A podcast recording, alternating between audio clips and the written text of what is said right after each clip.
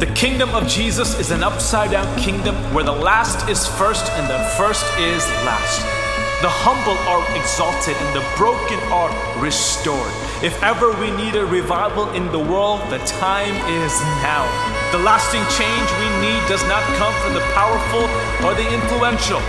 True change, real healing, and times of deep renewal are birthed when the people of God humble themselves, pray, and seek His face. It all begins with the church, which means it must begin inside of you and inside of me. This is the moment for the Church of Jesus not to settle for survival, but to call down revival.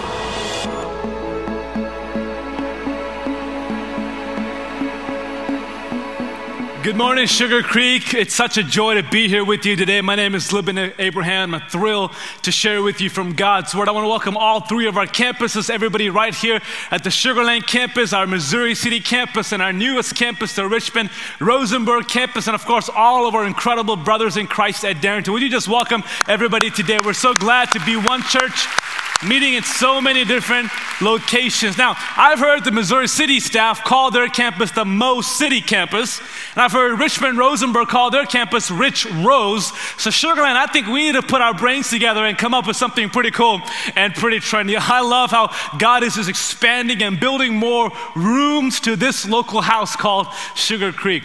Hey, I want to show you a picture of the title of Time magazine in April of 1966. Here's the, t- here's the title page of Time magazine. It is entitled, Is God Dead?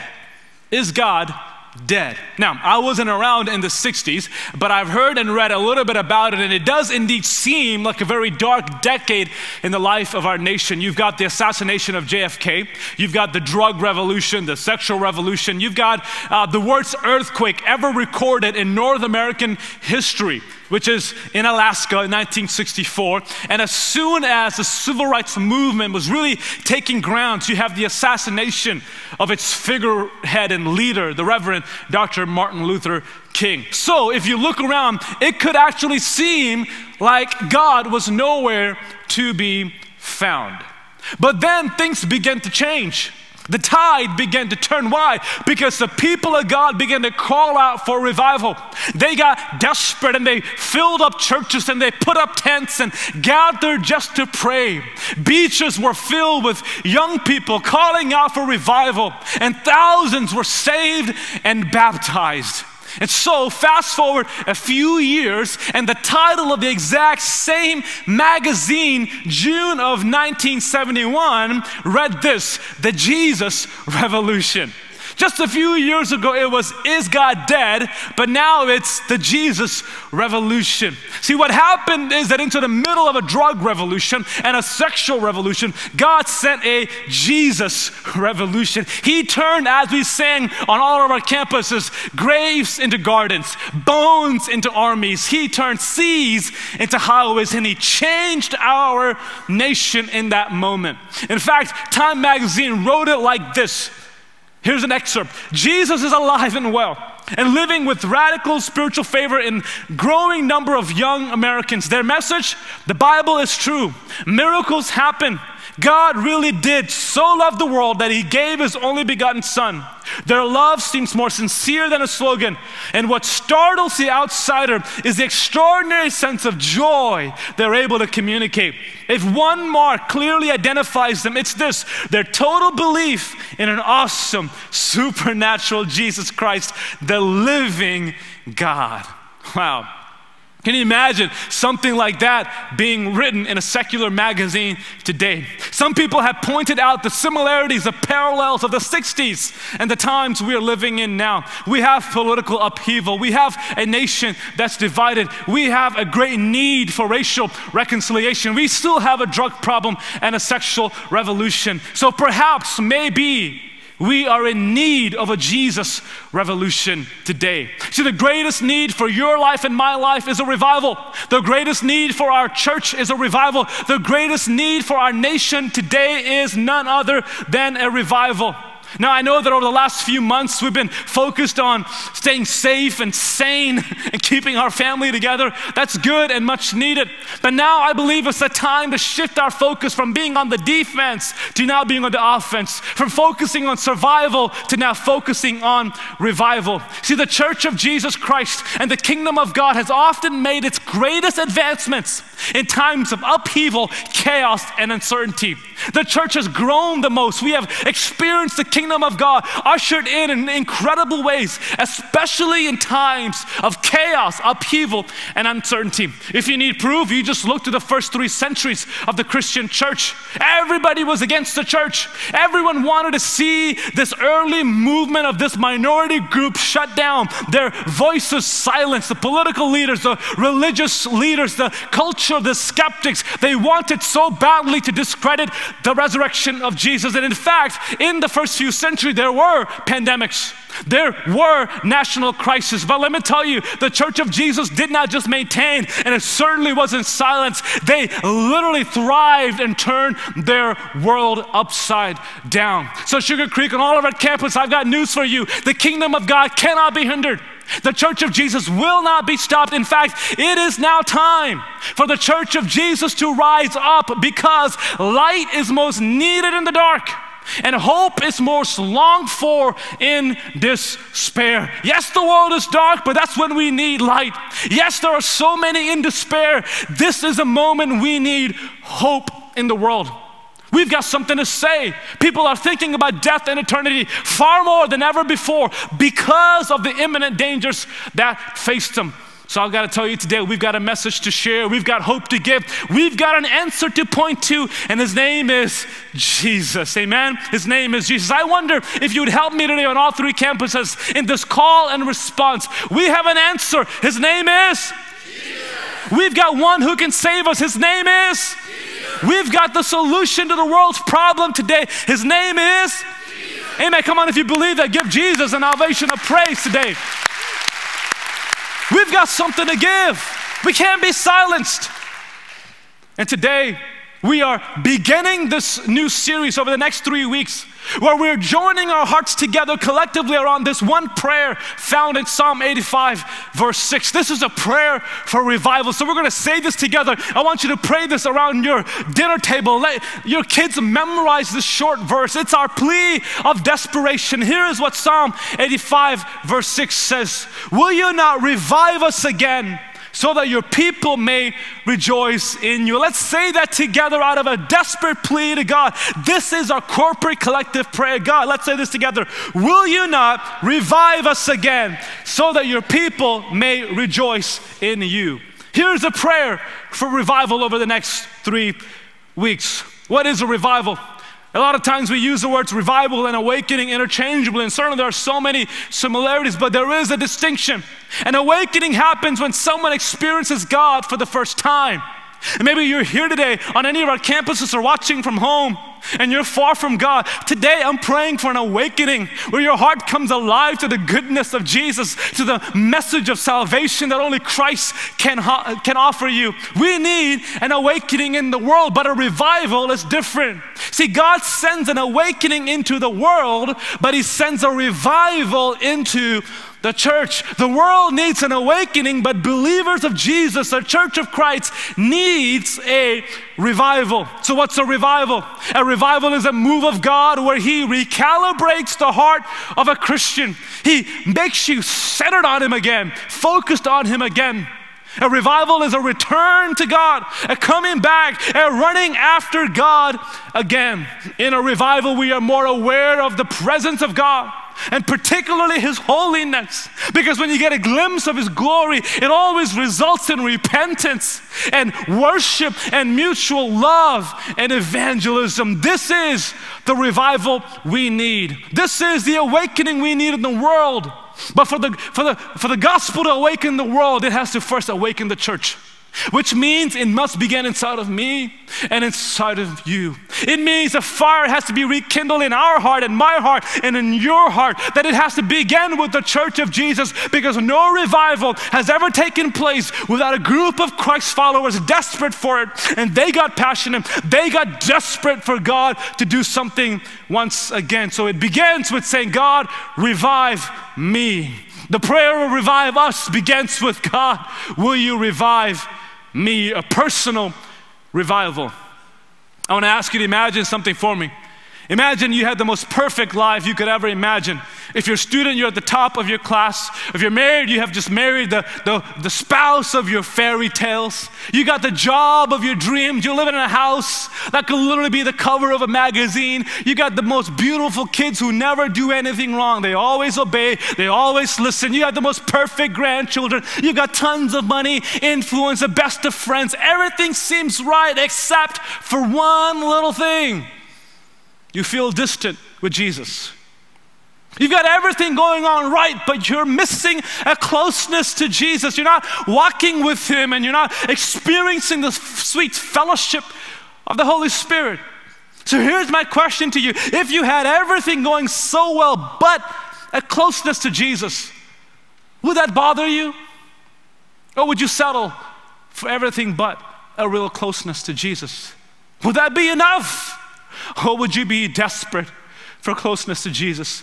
See, Psalm 85 is actually pretty interesting because it's written by the sons of Korah as they're leading the Israelites in this prayer, the song of revival. And interestingly enough, this is a really good time for Israel. They're back from exile, they're back on their native soil, they're reunited with their families, and God has forgiven their sins. So, from the outside looking in, everything seems to be really, really good. The psalmist begins like this in verse 1 You, Lord, showed favor to your land. You restored the fortunes of Jacob. You forgave the iniquity of your people and covered all their sins. You set aside your wrath and turned from your fierce anger. What could be missing? They're free, they're forgiven, they're home, they've got material blessings, national blessings, personal blessing. What's possibly missing? Well, there was only one thing missing. They were lacking the luster of their faith, they were lacking zeal with God. They're missing this closeness with God Almighty. So they pray, God, we've got the blessings, but we rather be rejoicing in you.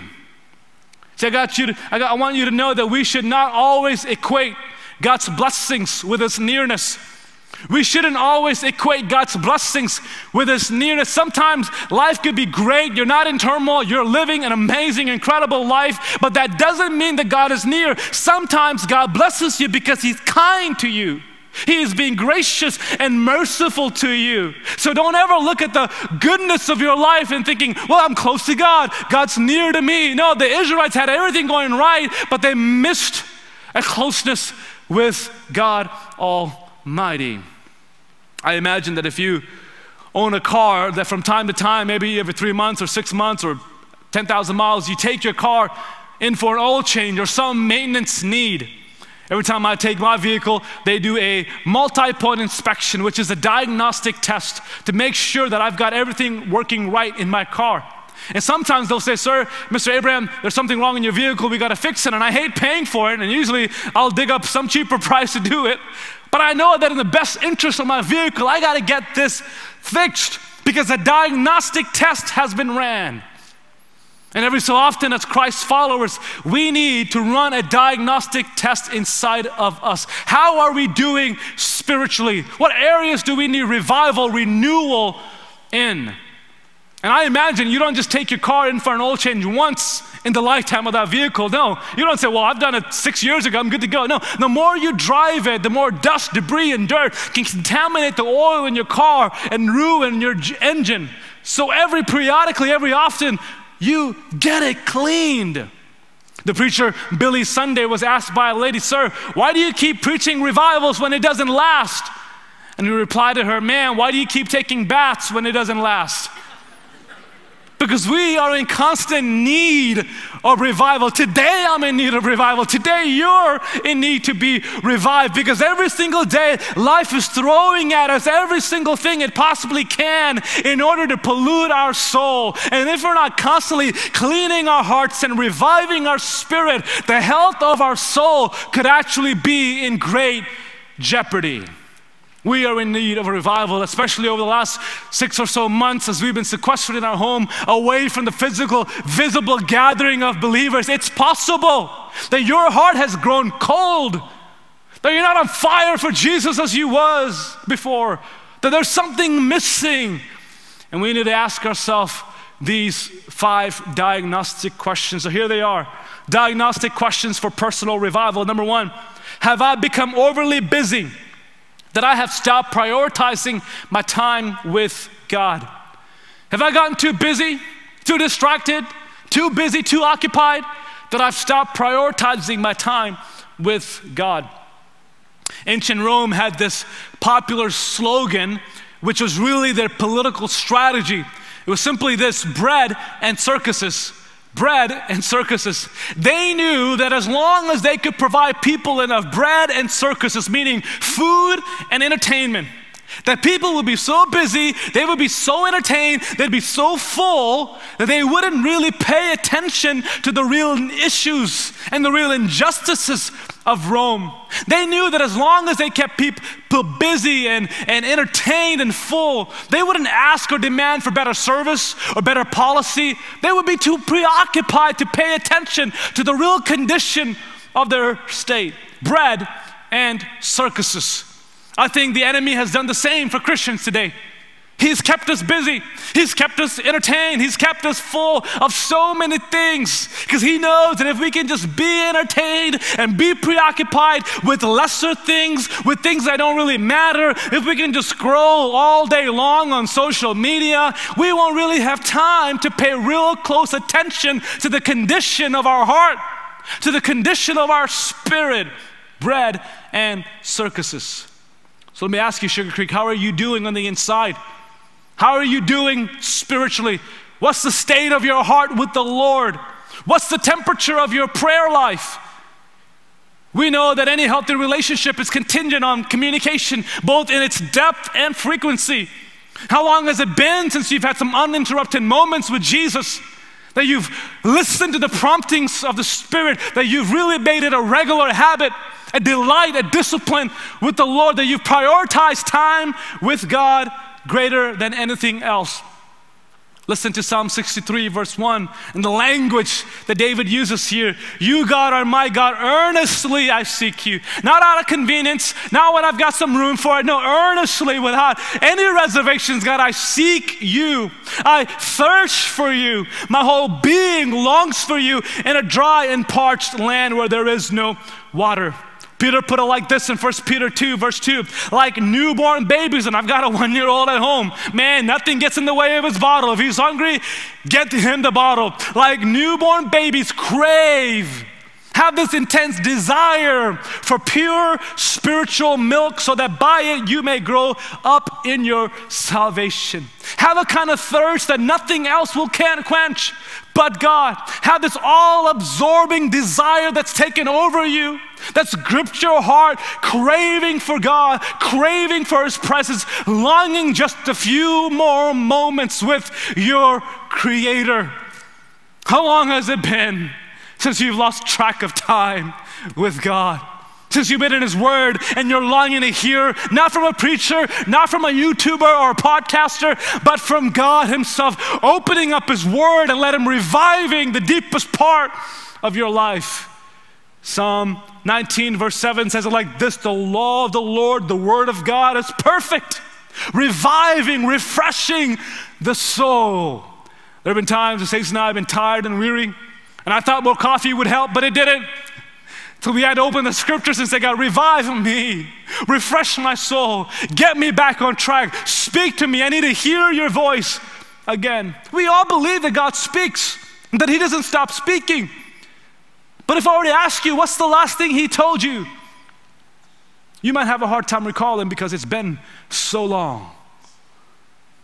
Revival means we prioritize time with the Lord. We get desperate on our knees, praying to Him, speaking to Him, hearing His word deep in our heart. Question number two Have I been excusing away sins in my life? Have I been excusing away sins in my life? When we're distant from God, we begin to justify our actions, excuse away our sins, our thoughts, our lifestyles. And we say things like, well, it doesn't really hurt anybody else. It's just my little deal. It's my secret. It's my choice. It doesn't hurt anyone else. Surely this is okay. And we'll begin to bend God's word to fit our passions and our desires. Isaiah 59, verse 1 says it like this Surely the arm of the Lord is not too short to save, nor his ear too dull to hear, but your iniquities have separated you from your God. Your sins have hidden his face from you, so that he will not hear. Isaiah is saying God wants to be close to you. He wants to reach out and get a hold of your life. He wants to hear your prayer, but your sins, which are unconfessed before God, your sins, which are sealed and locked and tucked away, have kept God at bay from you. Isaiah experiences firsthand. You go back to Isaiah 6, and there in Isaiah 6, in the year King Uzziah died, Isaiah saw the Lord. He saw God Almighty seated on a throne high and lifted up. He saw the seraphim worshiping God, saying, Holy, holy, holy is the Lord God Almighty. And at the worship of God's holiness, the temple was filled with smoke, and the doorways of heaven shook. And Isaiah is here watching this, seeing this, experiencing the presence, the holiness, the majesty of God. What do you do in a moment like that? Do you excuse away your sins? Do you say, well, I think my good works are better than my bad works, and I've got 51% to my credit of good works? Do you compare your sins to other people? Do you hide behind your credentials or achievements or even your Christian experience? No, not at all. Isaiah could have done any of that, but his only response is, Woe is me. Woe is me, I'm a ruined man. I'm sinful, God. I've got unclean lips and I dwell among a people of unclean lips. See, we would have excused that away. Isaiah, it's just your language. It's just your personality. It's just words. It's okay. God will forgive you. He knows your heart. You're a prophet. You're a servant. It's okay. No, in view of God's holiness, Isaiah would not excuse away the sins we would have. He didn't have to reach the top shelf and find some big sin that would have been convicted. No, he began with his mere words God, my thoughts, my words, my motives, my passions make me unclean. And Isaiah gave God a broken, contrite heart of confession and pleading to God in view of his presence. And in that moment, when Isaiah offered himself as he really was, not his pretend self, not his filtered version, but his honest plea, the coal from the altar of God came and cleansed Isaiah, and he was never the same. In fact, God used the very thing he confessed, redefined him for God's glory and purposes. He became a prophet, a spokesperson for the Lord Almighty. Proverbs says it like this in chapter 28, verse 13 Whoever conceals their sins does not prosper, but the one who confesses and renounces them finds mercy. 1 John 1 9, if we confess our sins, He, Jesus, is faithful. He is just to forgive us our sins and to cleanse us from all unrighteousness. I want to tell you, my friend, if you're living in sin, if today you will look to God with a heart of brokenness, God looks at you with a heart of mercy. He will wrap his big, strong, powerful arms around you. He will embrace you. He will welcome you back. He will show you mercy. He will hear your presence so that you can rejoice in God again. If you're lacking joy, come to him with a confession. Come to him with a desperate plea. He never refuses the desperate, honest plea of our confession prioritize our time with Him. Do not excuse away the sins in our life. And number three, question number three Am I harboring hatred or unforgiveness towards someone? Am I harboring hatred or unforgiveness towards someone? We live in such polarizing times where we have ample opportunity to build up and harbor hatred, unforgiveness, bitterness, resentment towards people. And if we're not so careful, we'll be so quick to lash out at somebody who disagrees with us. We'll judge an entire person based on one post and we'll tear somebody down because they don't see the way we do. And all the while, what it's doing is making your own heart heavy with bitterness, hatred, unforgiveness, resentment. It's slowing you down, it's weighing you down and building this distance between you and the Lord when we harbor those things deep in our heart. Sugar Creek, what if we here at Sugar Creek were a people on all of our campus that we were a people who are hard to offend but quick to forgive?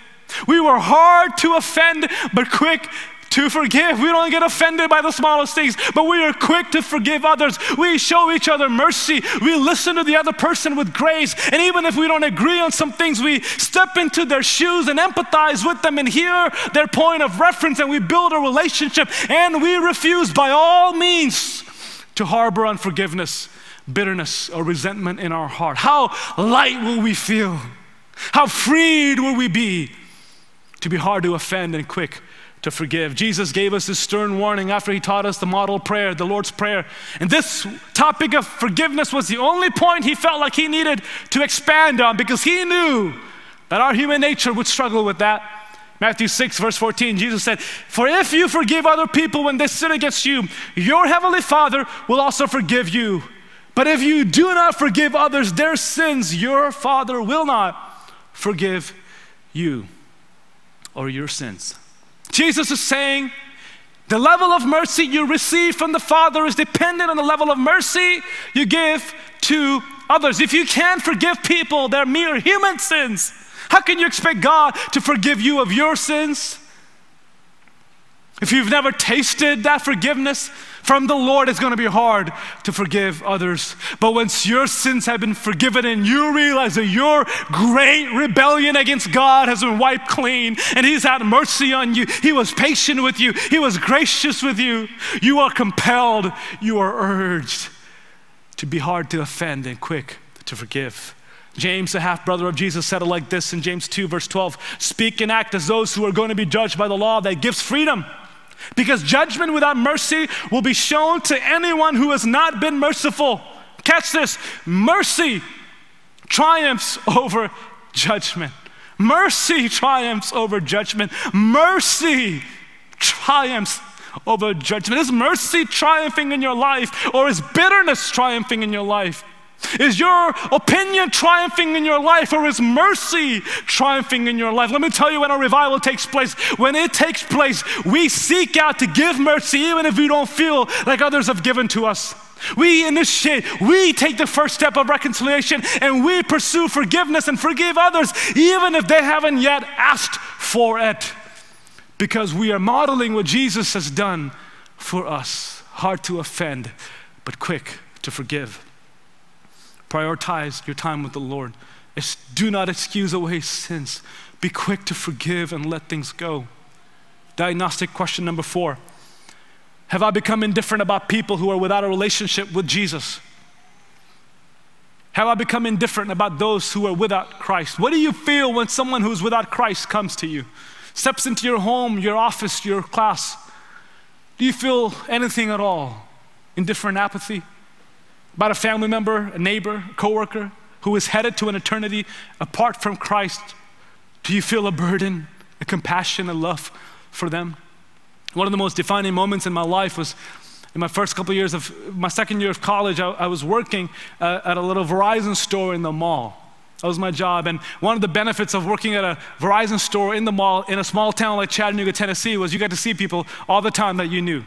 On one particular day, I got to run into my friend from high school, and he was like the most healthy, uh, strong guy I've ever met. He was literally a bodybuilder from Ukraine.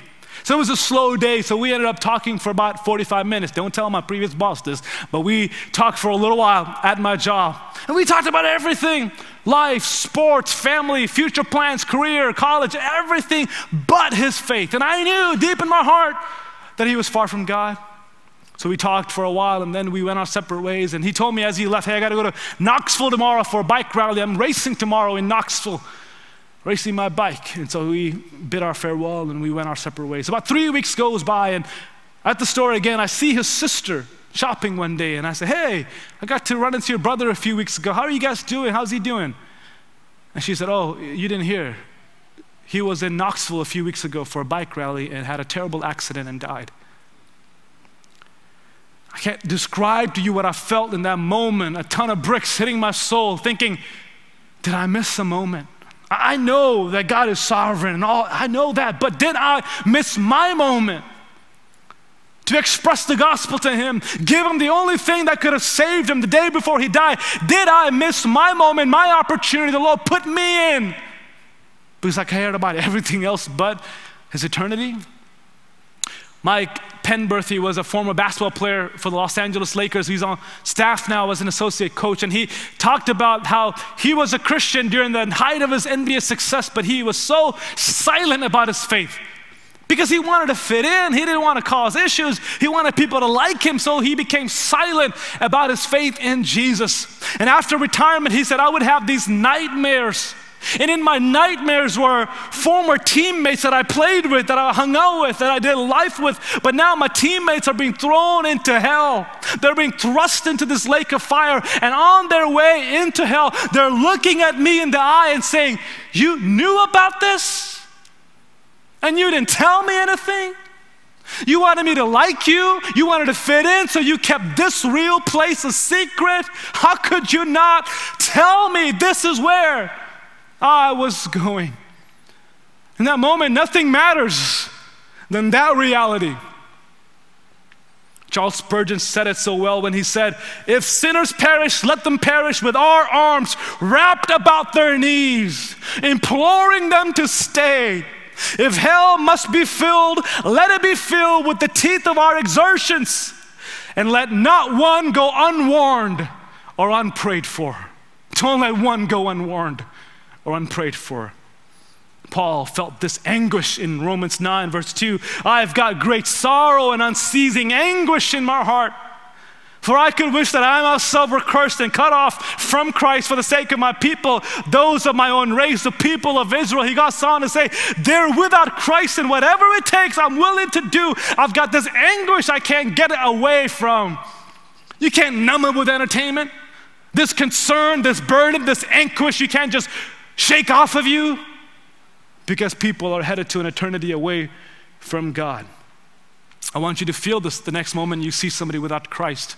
And let love compel you. Let it urge you to share the gospel. Invite them to Jesus. Invite them to our church and say, Come be a part of something. You can have a new life in Christ Jesus.